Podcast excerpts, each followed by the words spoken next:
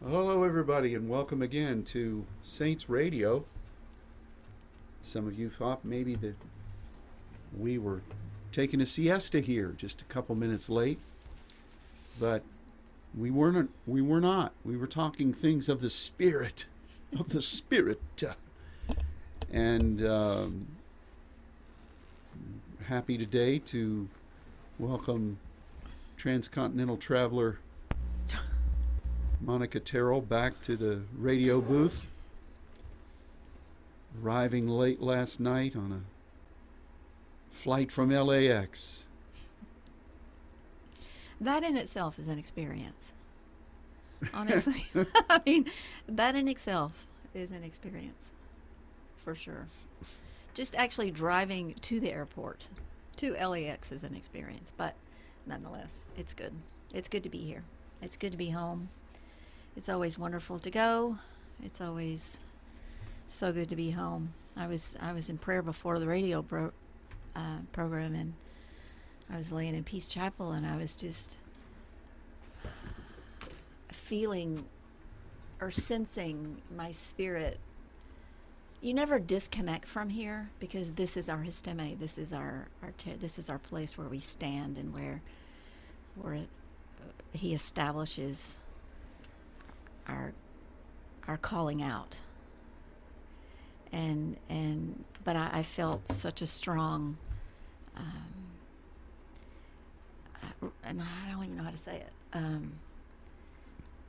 Not a pull, but just almost like if there was a hook that hooked me back in, to tether me back in. I felt that so strongly, almost like if I'm a pillar in this place, it's like I was reset. And that's kind of a clumsy way to describe it, but I just, you just realize that as we commit ourselves to stand where God has called us to stand, yes, He sends us forth, and we're establishing tabernacles throughout the world, but in this place where I'm called to stand, it truly is like a connect point from heaven to earth. And that I walked in, and I didn't even make it into the sanctuary. I got about to the sanctuary doors, and I didn't fall down, but I laid down right there and just felt like the Lord just, I'm having trouble finding words, just connected me, and there was just like this instant flow, but it was vertical, from heaven to earth, and so I'm very thankful for that. There's such a beautiful power in just committing yourself to stand in the place where God's called you. And sometimes the grass seems greener on the other side, but I'm here to tell you there is no greener grass than in your histeme, where He's called you. You could write a country music song with that title. That is the greenest grass you'll ever find, and it's the pasture you need to be in. Oh, give me some grass. But in what it's like. Pass. It's like you step out and He establishes you wherever He sends you. Yeah. And His supply is there, and you learn to draw. I guess I'm just, ever since, there's just been such a strong, I think, connection over these last number of weeks. Particularly since our virtual gathering, If My People, where I feel like I'm so connected with that passage that talks about the earth groaning for the manifestation of the sons of God. And I feel like I'm walking that. I feel like I'm living that, and I'm connected with that, and just really a deeper, more intense way. Mm. And so. Well, see, that's something that we can take the rudimentary measures of discussion and talk about it from the Scripture. The application of it is going to be in harmony with the Scripture, but when you talk about it or teach about it, people think you're way out there. I am kind of way out there. Because I'm okay with that. God establishes you in a place. And all my life, growing up as a Christian, I was taught that because you're born again, that you're just kind of like a free roaming agent, and you just have authority and power everywhere, which to a large degree you do. But when we've studied about the plethora of scriptures that talk about God establishing you in your place, and you planting the cross there, and you becoming a stelos, and you welcoming the ladder of Elohim from heaven to earth to embrace the Yahweh thing. God's serious about that. And so when you establish that at the behest and the directive of God based upon the scripture, that's your identity. And you don't leave that identity. We've seen in the early years during times in intercession where the enemy would come and, you know, God would have us in a place we were praying, the enemy didn't want us there. And before anybody that's tuning in who's on the general church side, you think that's weird, well, just look at the Garden of Gethsemane. Read about that. Don't just read the commentary and the sides of your newest Bible. Read the words. The enemy does not want you to take a stand. And so you forge your identity through obedience to God and service to Him. So when we would pray and the enemy would attack, they would look to see who you were and whether they could tell by the breastplate in many cases whether you had a divine right to be there. Now, even if you did, they weren't really happy about it, but that limited them. So I'm going somewhere with this. Oh. So when you go out with that mentality, being faithful in the place where God has called you, especially if you're aligned, like with us, with the Saints Network, where we have a number of outposts who have embraced a similar calling from God for where they are, and we connect at the throne of grace, there's 2 put 10,000 to flight, you know, and you extrapolate from there. But I find that when I go places, if God is wanting to do something, and there are a lot of times where you're moving through a place, you're just obedient. And, you know, God's not wanting to set up a tent revival there, you know. You're just obedient. You're not supposed to be casting out and tearing down. You're just obedient to be there. You are walking by faith through. And but what you are in God and how you commune with Him, that identity will function. It's kind of like plugging in your phone charger into an outlet, no matter where you go. And you can plug into the outlets of the spirit realm and function on behalf of your divine identity. Now, it doesn't mean that you have rule and reign there, but you can access astemi points. You can access ports of the glory, and it's knowing how to do that without superseding your bounds or going beyond what God wants of you. That is a key thing to moving in the spirit realm. You know, I've been reading. I don't know why. And I will say this, and then I'll toss it back over there.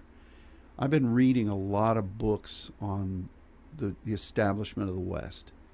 I read a book last week. I'm finishing a book that I started Sunday night late about Wyoming and the different battles that happen between the Native Americans and the pioneers that were going forth. And the point that I'm saying is that there were a lot of shamans and medicine people and whatever the individual tribes called them that would go into the spirit realm and get tactics from their advisors in the spirit realm for how to battle.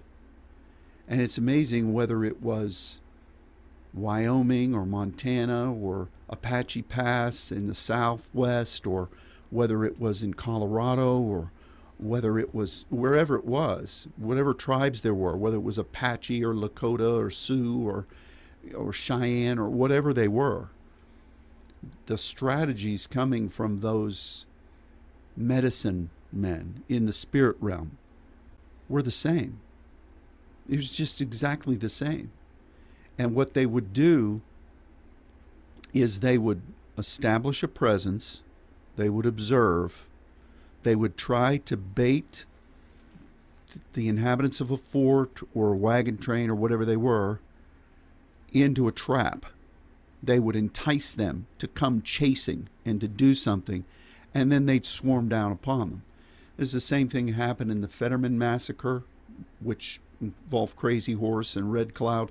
Same thing happened to the Little Bighorn with Custer. Same thing. You entice people who filled with bravado. We can do anything. We've got all this weaponry and, you know, but that was the strategy. Cochise, same way in the Southwest. Geronimo, same way in the Southwest. So what I'm saying is that those people in the West who were tapping into hystemes there and tapping into the advice of basically demons. Now, I'm not saying Indians were demon-possessed. That's not what I'm saying. But there were many who believed in one God, and really, even though they didn't know Jesus, I'm not trying to go Mormon on you, where Jesus came and preached to the Indians. But there were many who really didn't do demonic things. They were just wholesome people who needed to know the truth. Sadly, a lot of them were wiped out because of their placid nature. But it's the same pattern for the enemy. He's watching. He thinks he has a hold. He observes. He lets you come in. Then he observes to try to find a way that he can entice you out to then overwhelm an attack, eliminate you, take your horses, take your guns, take your ammo, take everything. That is a demonic strategy that was very evident through the whole western part of the United States, going all the way to California. And those demons that advise those people are ones that we're dealing with now in spiritual warfare. And so I think we look at the timeless nature of, well, it's not timeless, the enduring nature of the spirit realm and the war that actually happened between the enemy and our God. And God is causing the suns to rise, to go and take light into the darkness in ways that it's never been. And it's just very interesting when I read these things and I hear the details of what these medicine people with their huts that they went into to gain spiritual revelation, and they would have visions and spirit beings would come and counsel them and talk to them. It's just amazing that from the far north up into Canada all the way down into Mexico, these demons were saying the exact same thing. The exact same thing. They didn't. The Indians didn't have internet. They didn't have a telegraph wire set up, you know. So we just need to be wise and do what God says and establish the terrain and not get full of ourselves. But it goes back to what you were saying about coming and connect back into the stelos, the pillar. That's God. That's our home base. That's God's home base. And I know that wherever we go, God allows us at his behest, at his direction, not just carte blanche, to plug in to places of his choosing and to sow into that place the functionality that God has ordained and that God has trained us and privileged us to walk in. And that does something in the spirit realm, but it also should do something to those that God is wanting to establish as indigenous peoples in that place. Oh, I could go into intercession right now. I'm not kidding. I mean, the things that you're saying, you know, I can clumsily fumble through trying to describe just what my spirit senses, and you just so beautifully and so powerfully just nailed it. Because, and we were talking about this pre-broadcast, this happens, you know, when you begin to go, when God calls you into a certain place, he connects you with his people. And so those kids in California, it's real easy to think that you're going solely to fellowship and to sow into them. And that is such a huge part of the burden. But what I realize is that as many times as I have been, whether it's been just to go visit my son, or it's never separated from his purpose of why he's there and why God is sending us there. And I realize that I don't, until the last couple of days, I don't think that I established the cross. I mean, yeah, we go in the Revelation and we intercede and we do all those things, and we've prayed from here, and you know, we do all the things that God calls us to do. But this particular assignment was for that very thing. And it didn't look like any other time I'd been there.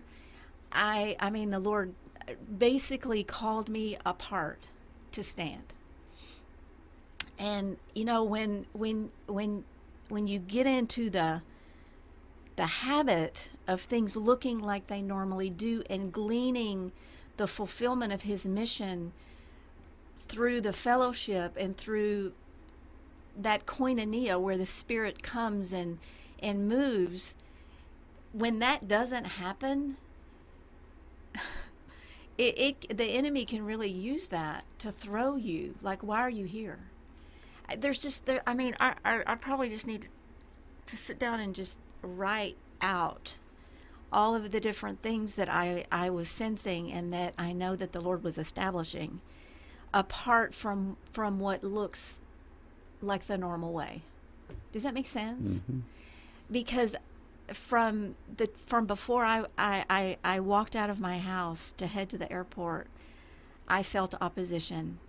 And I knew that it was because God wanted to do something very strategic.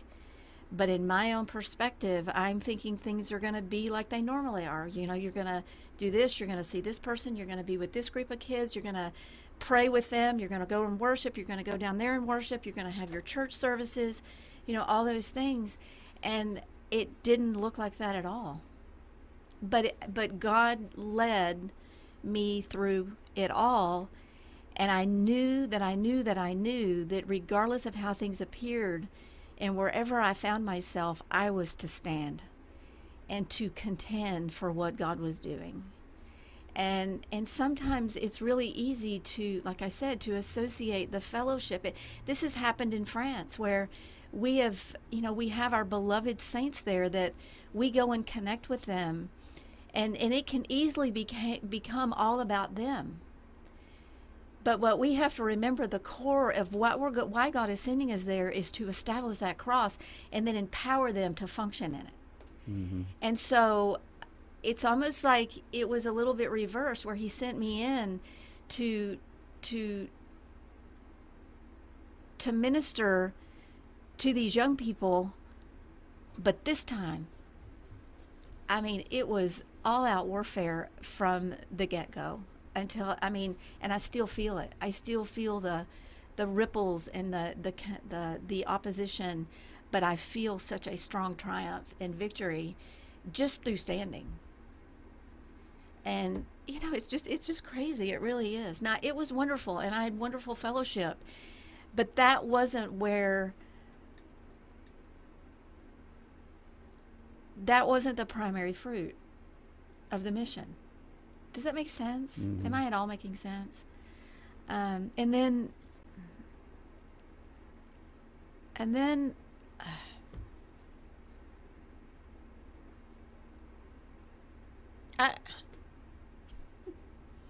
You know, when we were talking to those ladies, we had a group of intercessors that are West Virginia and Ohio and in that pocket, in that tri-state area.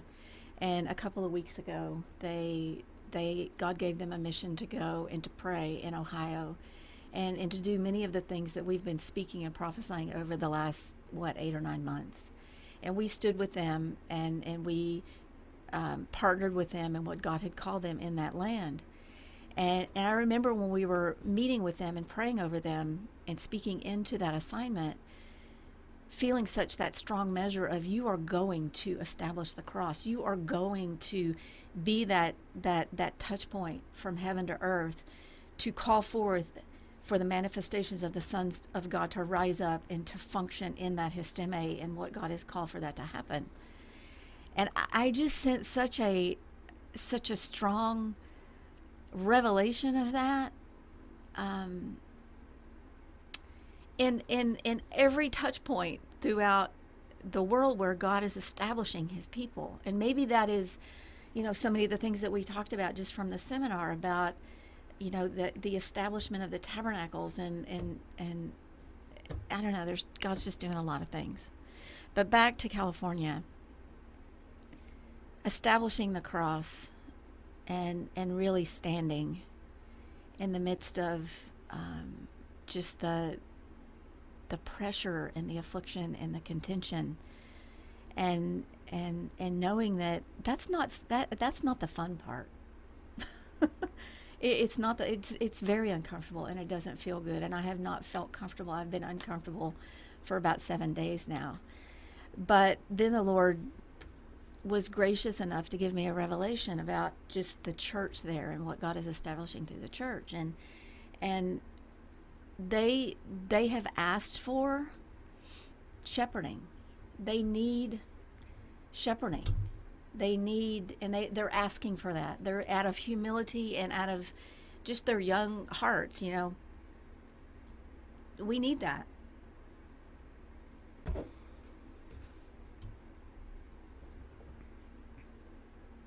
And so, what that looks like, or what you would think that looks like, is you go in and you be with them, you show them the way, you preach to them, Sorry, well, guys. I think it goes, I'll give you a moment to compose. I do have a point here. Then I didn't want to interrupt you. I was just giving you a breather. No, it's. I'm sorry. I mean, I'm just like on overload here. But our perspective of that is what we know in the pastoral office and what we witness in the shepherding that you bring to us, the way that you guide us, and the other pastors in this network. And so for me, it's like, I feel that calling, and I'm committed to that. I mean, I committed to the Lord to do that. And so he calls me to go, and I go. And it doesn't look anything like that from the natural perspective. And I'm scratching my head thinking, Lord, what are you doing? What are you doing? And on Sunday, I was sitting before the Lord, and the Lord led me to John chapter 10 about the sheepfold and about the shepherd and the sheepfold.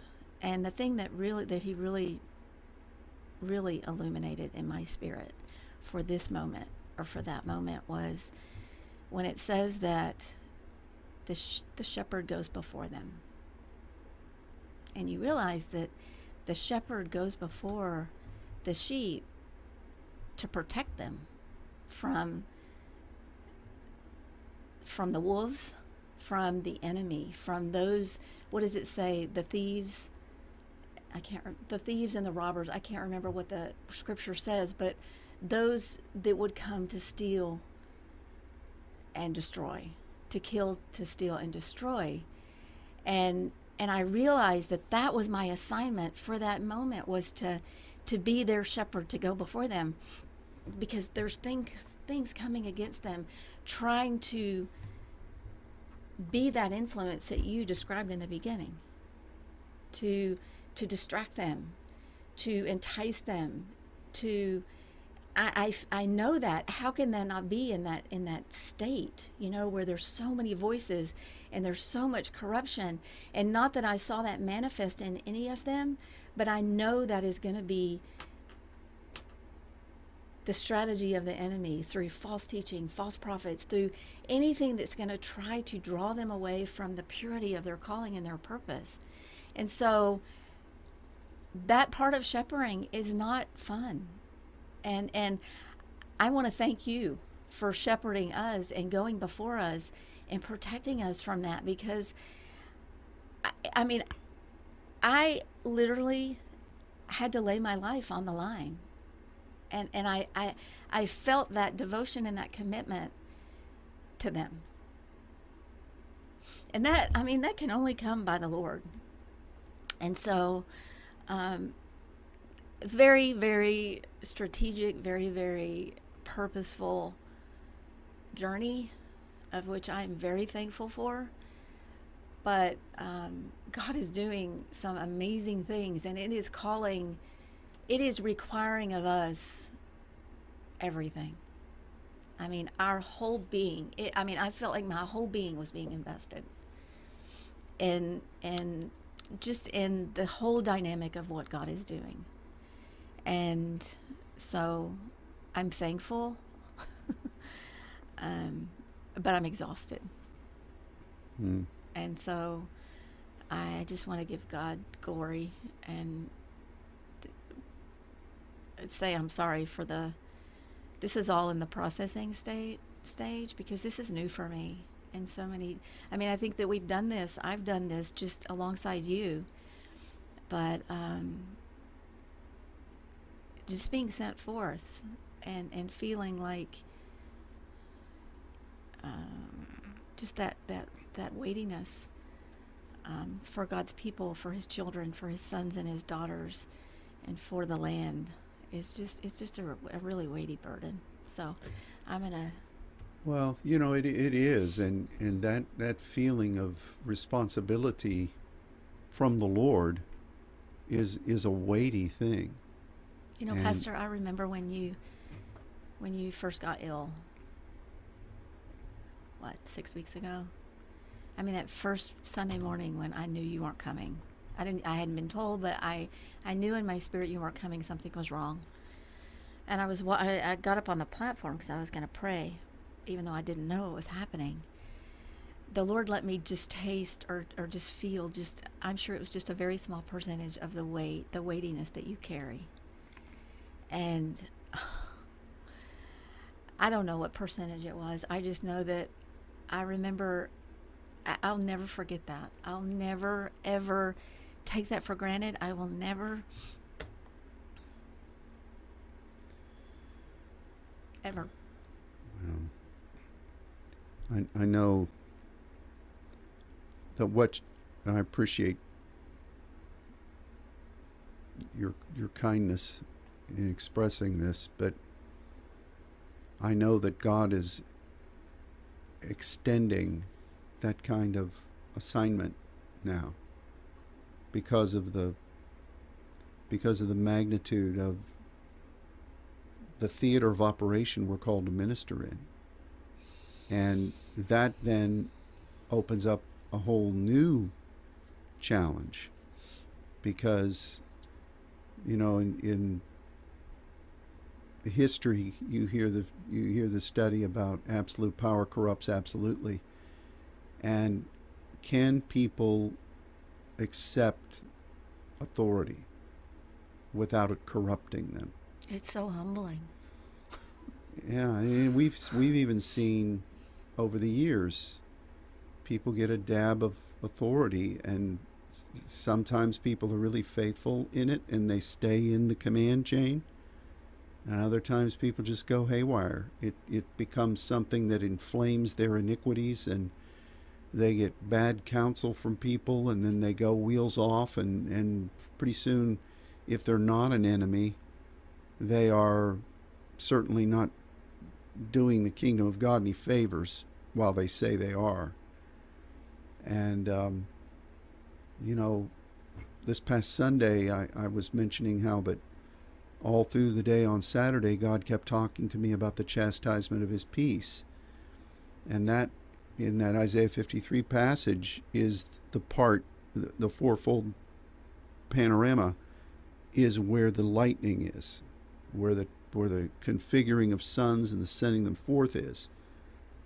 And that really means the training and the preparing for rulership, the chastisement. That's what that means. And we focused on a discipline and getting whoopings and stuff like that. But the essence is to be trained for rulership, to go forth and accomplish his task, his peace.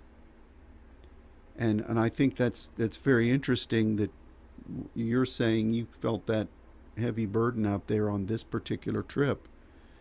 And I know that it's something that God is wanting us to establish.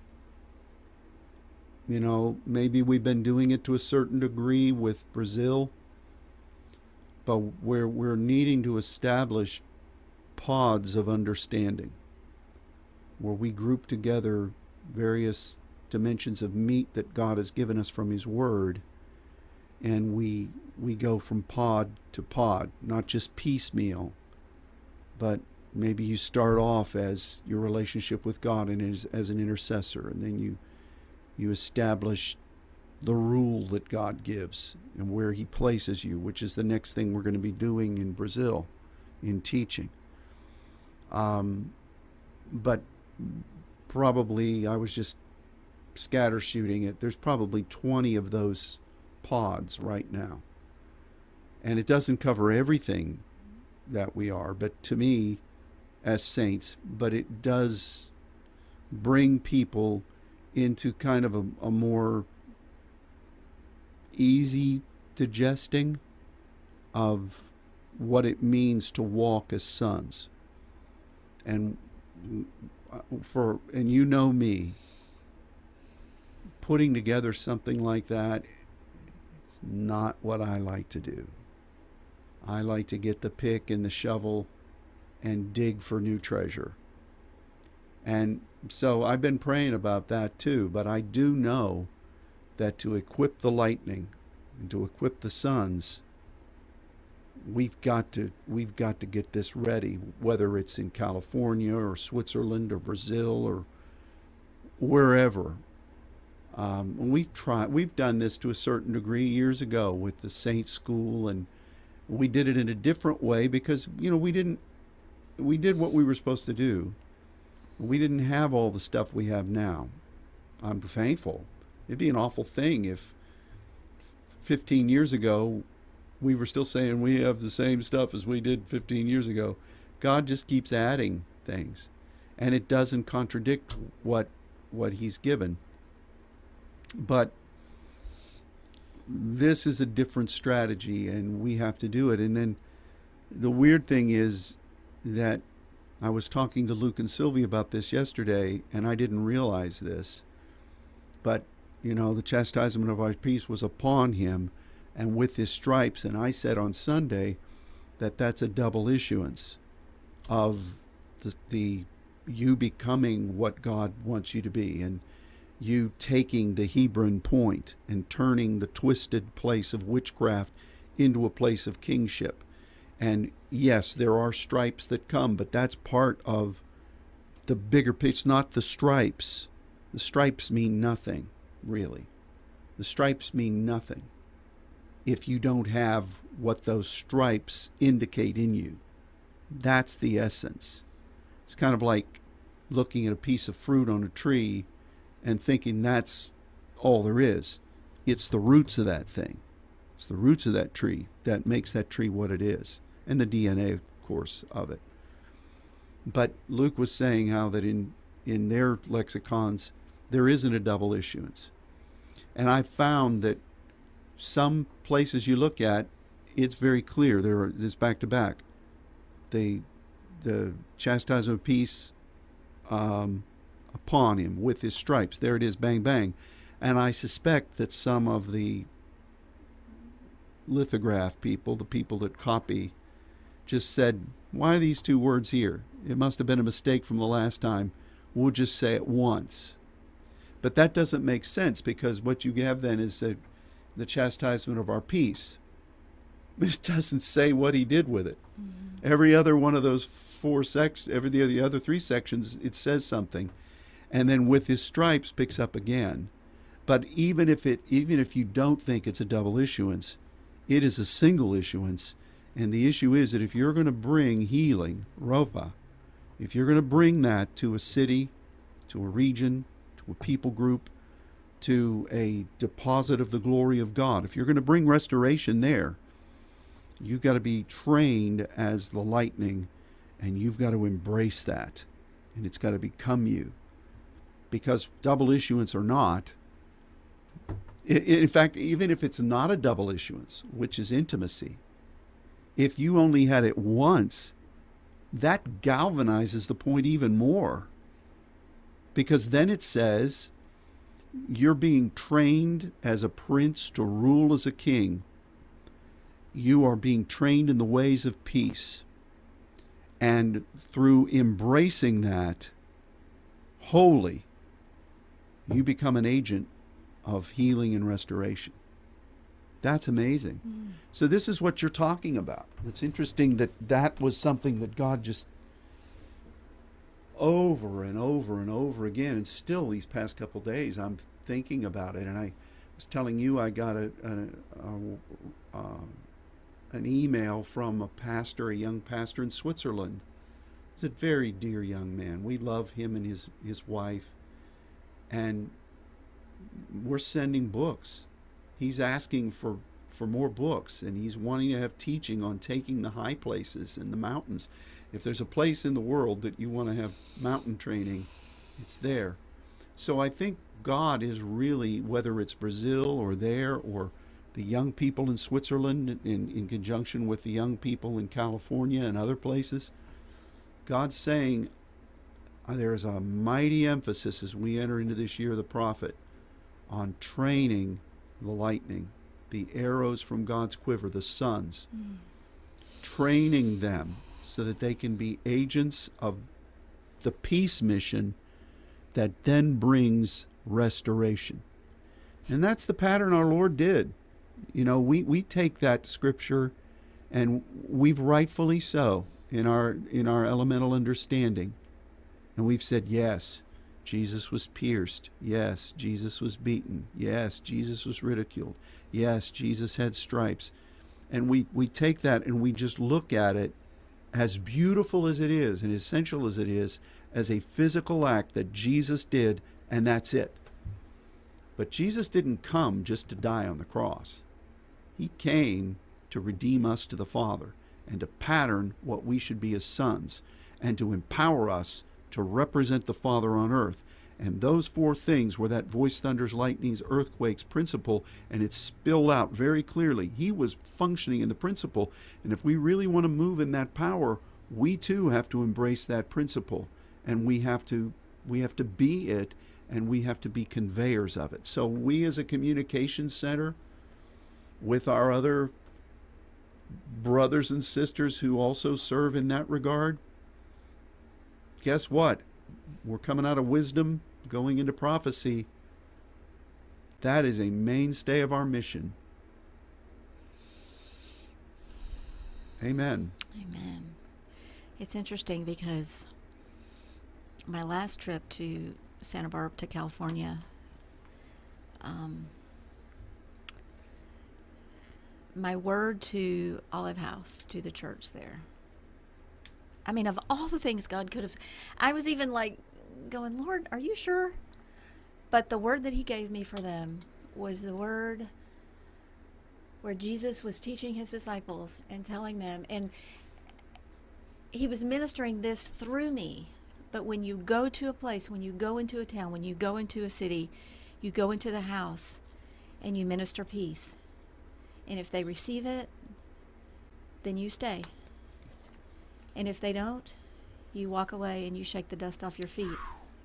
Yeah. That was the word I left for them. And it's just, it's interesting. I mean, because that was 6 weeks ago. And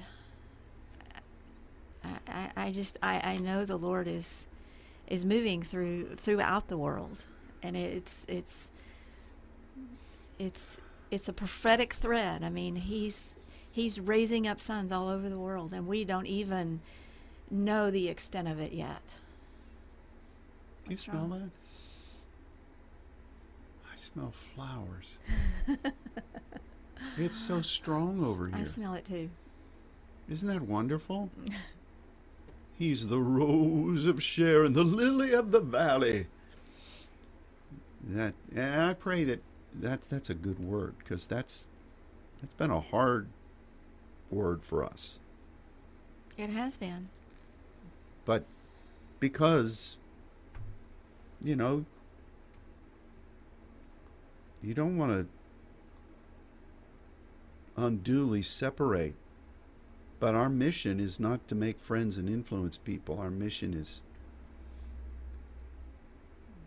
It's really interesting. It's so interesting just to walk in the love of God and the love of the Lord, and to love people, and to know, you know, those that He calls along, that He's calling alongside, because that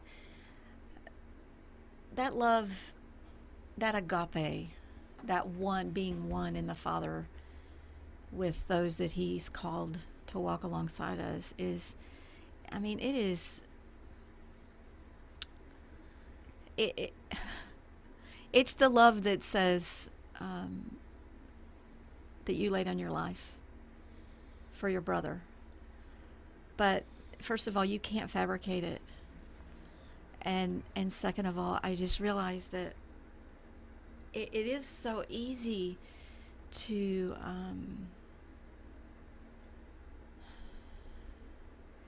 let familiar love, or just a familiarity, even in the purest way. The enemy even wants to use that to try to hinder just the foundation of what He's called us to establish. And goodness, I mean, that's been a lesson that we have learned over and over and over again, just in our own house. You invest, and then there's forsaking, and there's walking away, and there's things like that. We cannot. I don't know. I don't even need to go down this trail, because, right. I mean, it's like when you love to the death. I mean, I can't explain the love that I feel for those kids, because it's the Lord. But I also recognize that, and this is something that, I mean, it's like the more authority, or when you talked about authority, the more authority I feel like I step into, the less I know, and the weaker I feel in the natural, and the more desperate and poor in spirit that I am. And I was laying in Peace Chapel before the radio broadcast, and I was just committing everything back to the Lord, and just laying it back at His feet. And I realized that it's real easy for Him to create, possibilities for us, and to really prepare our way. And in the midst of the preparation of our way, when we commit ourselves to it, it's real easy to want to strive to make things happen the way that you want them to happen, or a way that you expect them to happen. And we've lived this over and over again over the course of the last 22 years, just in the apostolic mission. But He was just reminding me that I cannot approach any kind of ministry like that in striving that it's going to look one way or another. It is not by might, it is not by power, but it is by His Spirit. And I have to fully trust that He sets the appointments, that He ordains our steps, and that He, by His Spirit, if we will just follow His Spirit, He will make the way, and He will bring fulfillment to whatever He calls us to put our hand to. Yeah. But it's so easy to strive and to think, well, if it doesn't look like this, the way it looked last time, I'm going to try to make something happen. That is not the way it works in the kingdom. And so, yeah. He wants us to approach every assignment out of a place of rest and to minister peace from that place of rest. And that place of rest, we know, is his breath. And it's not in striving. It's not in trying to make things happen. It's not in trying to force something. It's in resting in his presence and allowing him to make the appointments and to empower them. Yeah. These are all lessons that I know that we all know, but they're just, I've just been taught afresh. I must have needed it. Well, I'm very grateful for that. I really, really am, because I do believe it's a word that God is wanting us to hear. And we talked about the smell of flowers, and so I looked up this passage in Isaiah 35, mm-hmm. And two times the rose is mentioned. One is Isaiah 35, and that one says, "The wilderness and the solitary place shall be glad for them, and the desert shall rejoice and blossom as the rose. It shall blossom abundantly and rejoice." So it's talking about the wilderness and the desert place. But the other one is Song of Solomon 2:1. "I am the rose of Sharon and the lily of the valleys. As the lily among thorns, so is my love among the daughters." And to me, like, I looked up Sharon. I always wondered about that. Who is Sharon? I don't know who she is, but she's a rose. But Sharon is an area that was basically used for migrants and herdsmen. It wasn't developed at all. It came down out of the mountains east of the Jordan and went toward the Med. And so it was an undeveloped place. So be called the Rose of Sharon means that God is going to domesticate that area, because you plant roses where you domesticate. But the lily of the valley is the lily is kind of like the fleur-de-lis, and it really does represent, through the history of Western civilization, rulership, and it represents the fountain to tap into what's below and to by its shape and by its designation. So the Lord is the Rose of Sharon and the lily of the valley. He's giving us that privilege of establishing the dwelling place there with him, and to tap into the deep roots of what he has wanted in the measure of authority. In Isaiah 35, the desert and the wilderness place also becoming fruitful and a place where roses are. So I don't think that there's a more desolate place spiritually in our nation, in California. Not all of California, but certain pockets. And for God to establish a dwelling place is there, as a table in the presence of the enemy, is such a glorious thing. Mm. So I'm only going off on that. I don't smell it anymore, but it just wafted in here. There's nobody here but us and the angels. Oh, the Lord's here. But I feel like that was kind of a sign, because we couldn't have created that. Even you smelled it. Mm-hmm. So it wasn't me just having some weird manifestation over here. So, we continue to pray. We continue to prepare. This is a time where we're busy in the work of the Lord. It's kind of like a combination of the Sabbath day, the day of the suns, and waiting to break forth into the new. But we're busy in that. We're not lulled into a false sense of just kicking back and doing nothing. I want to thank you all for praying this past weekend and for submitting many of you words from First Saturday. If you've not yet done that, submettez-vous.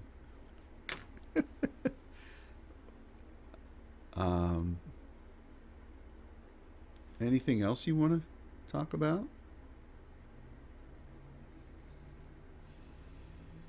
See, I haven't flown anywhere since the very first couple days of December.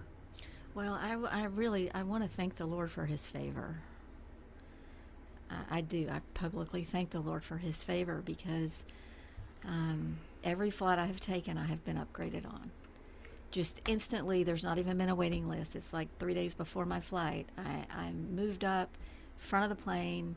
Small area, not that you're not exposed, because yesterday, and I don't want to freak you out, Pastor, but both flights I was on were, I don't know how in the world they can say you cannot have a church service, yet they can pack a plane with 250 people, a plane, this small space, and it'd be okay. So like the first flight, I kept getting notices saying our flight is overbooked. If you're willing to take a different flight, we'll pay you $50 or whatever. So I don't know how that logic, where that logic comes from, but nonetheless, the Lord really protects and preserves. Now, I didn't feel in any way, I felt a lot of enemy opposition, from feeling like I had an axe in my back 3 days before I left that I carried with me, to all kind, which makes perfect sense now, to just standing in the midst of opposition, but recognizing that you're at the table in the presence of the enemies. So flying, I mean, it didn't look a whole lot different than it did before COVID, except everybody has to wear a mask. And hotels are different. They don't clean your room unless you specifically request it. Nobody comes into your room.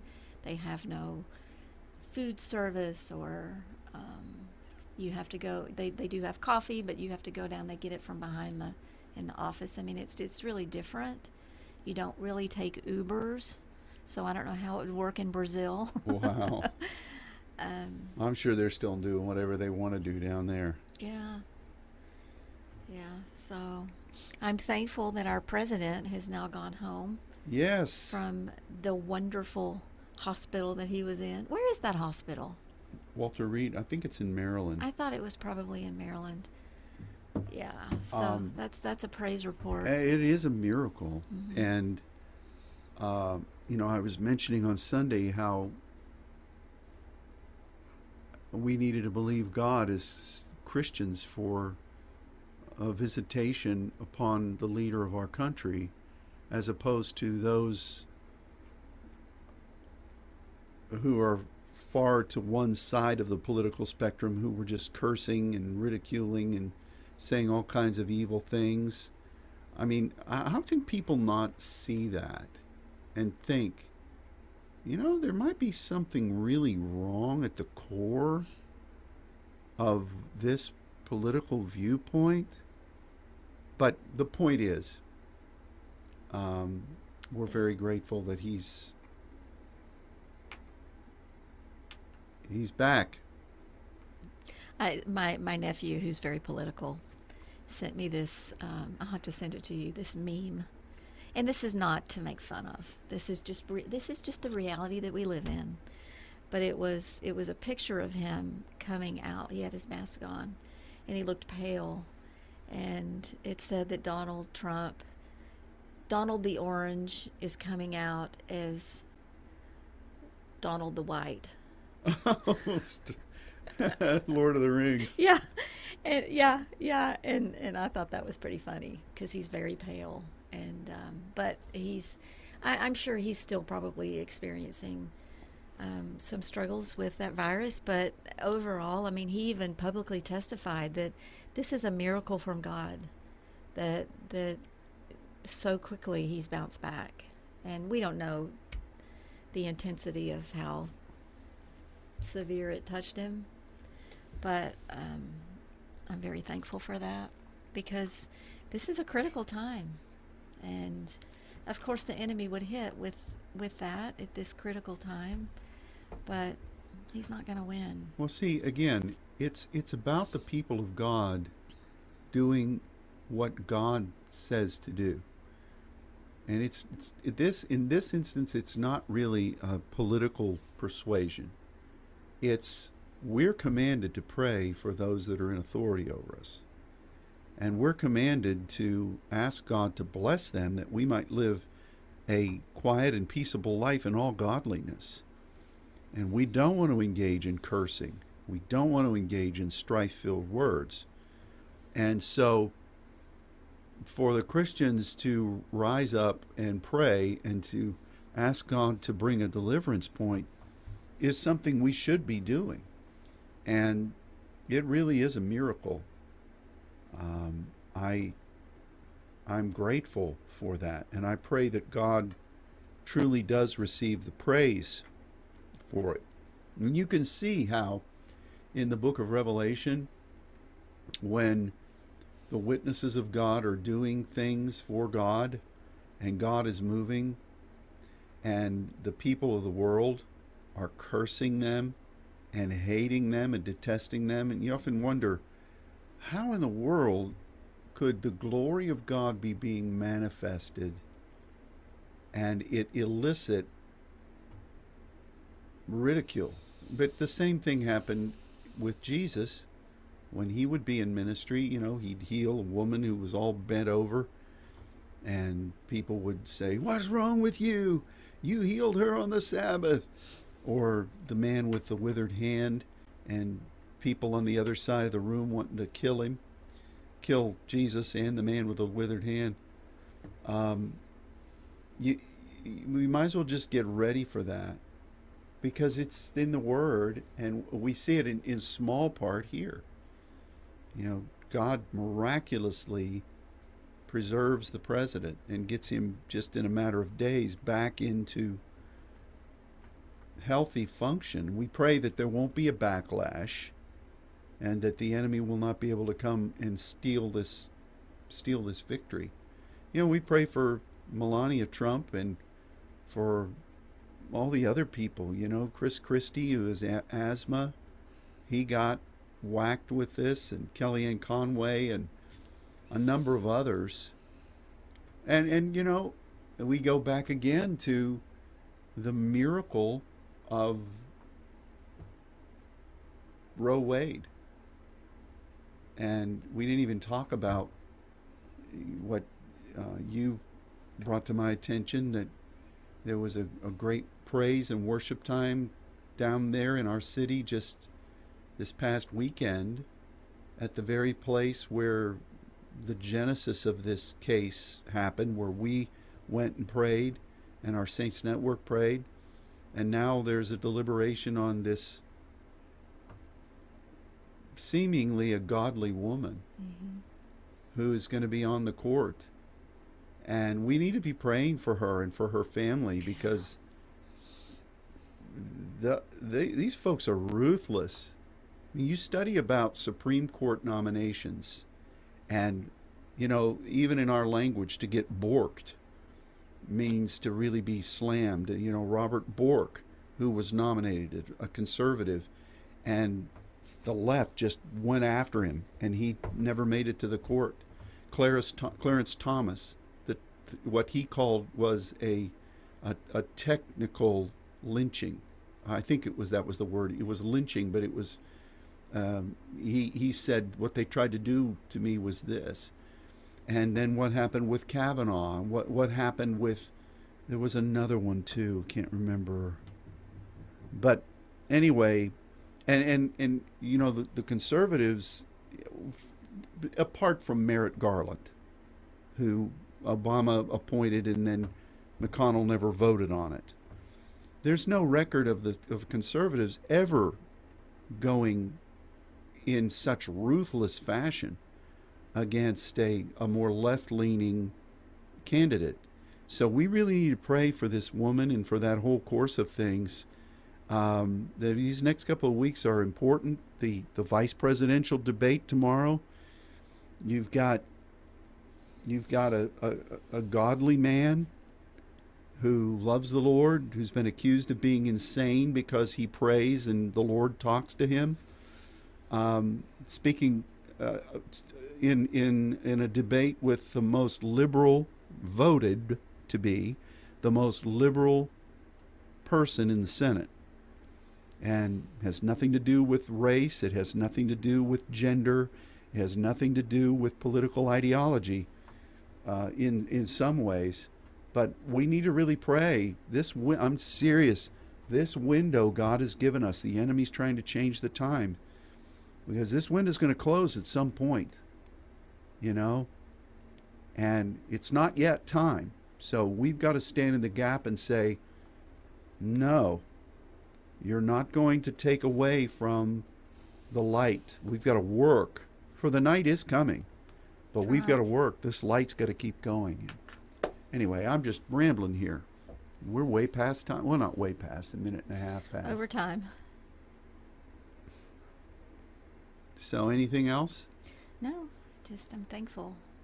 Okay, well, let's continue to be in prayer. Thank God He brought you back safely and in health, and we bless what you established there, and the work of the kingdom will continue to grow and develop as God directs. We'll look forward to continuing to hear from you about your First Saturday words. Tomorrow, Wednesday night live, and let's just keep moving forward, saints. So till next time, which for me will be tomorrow up here at this same microphone, until Saints Radio next week or this coming Sunday, God bless you all.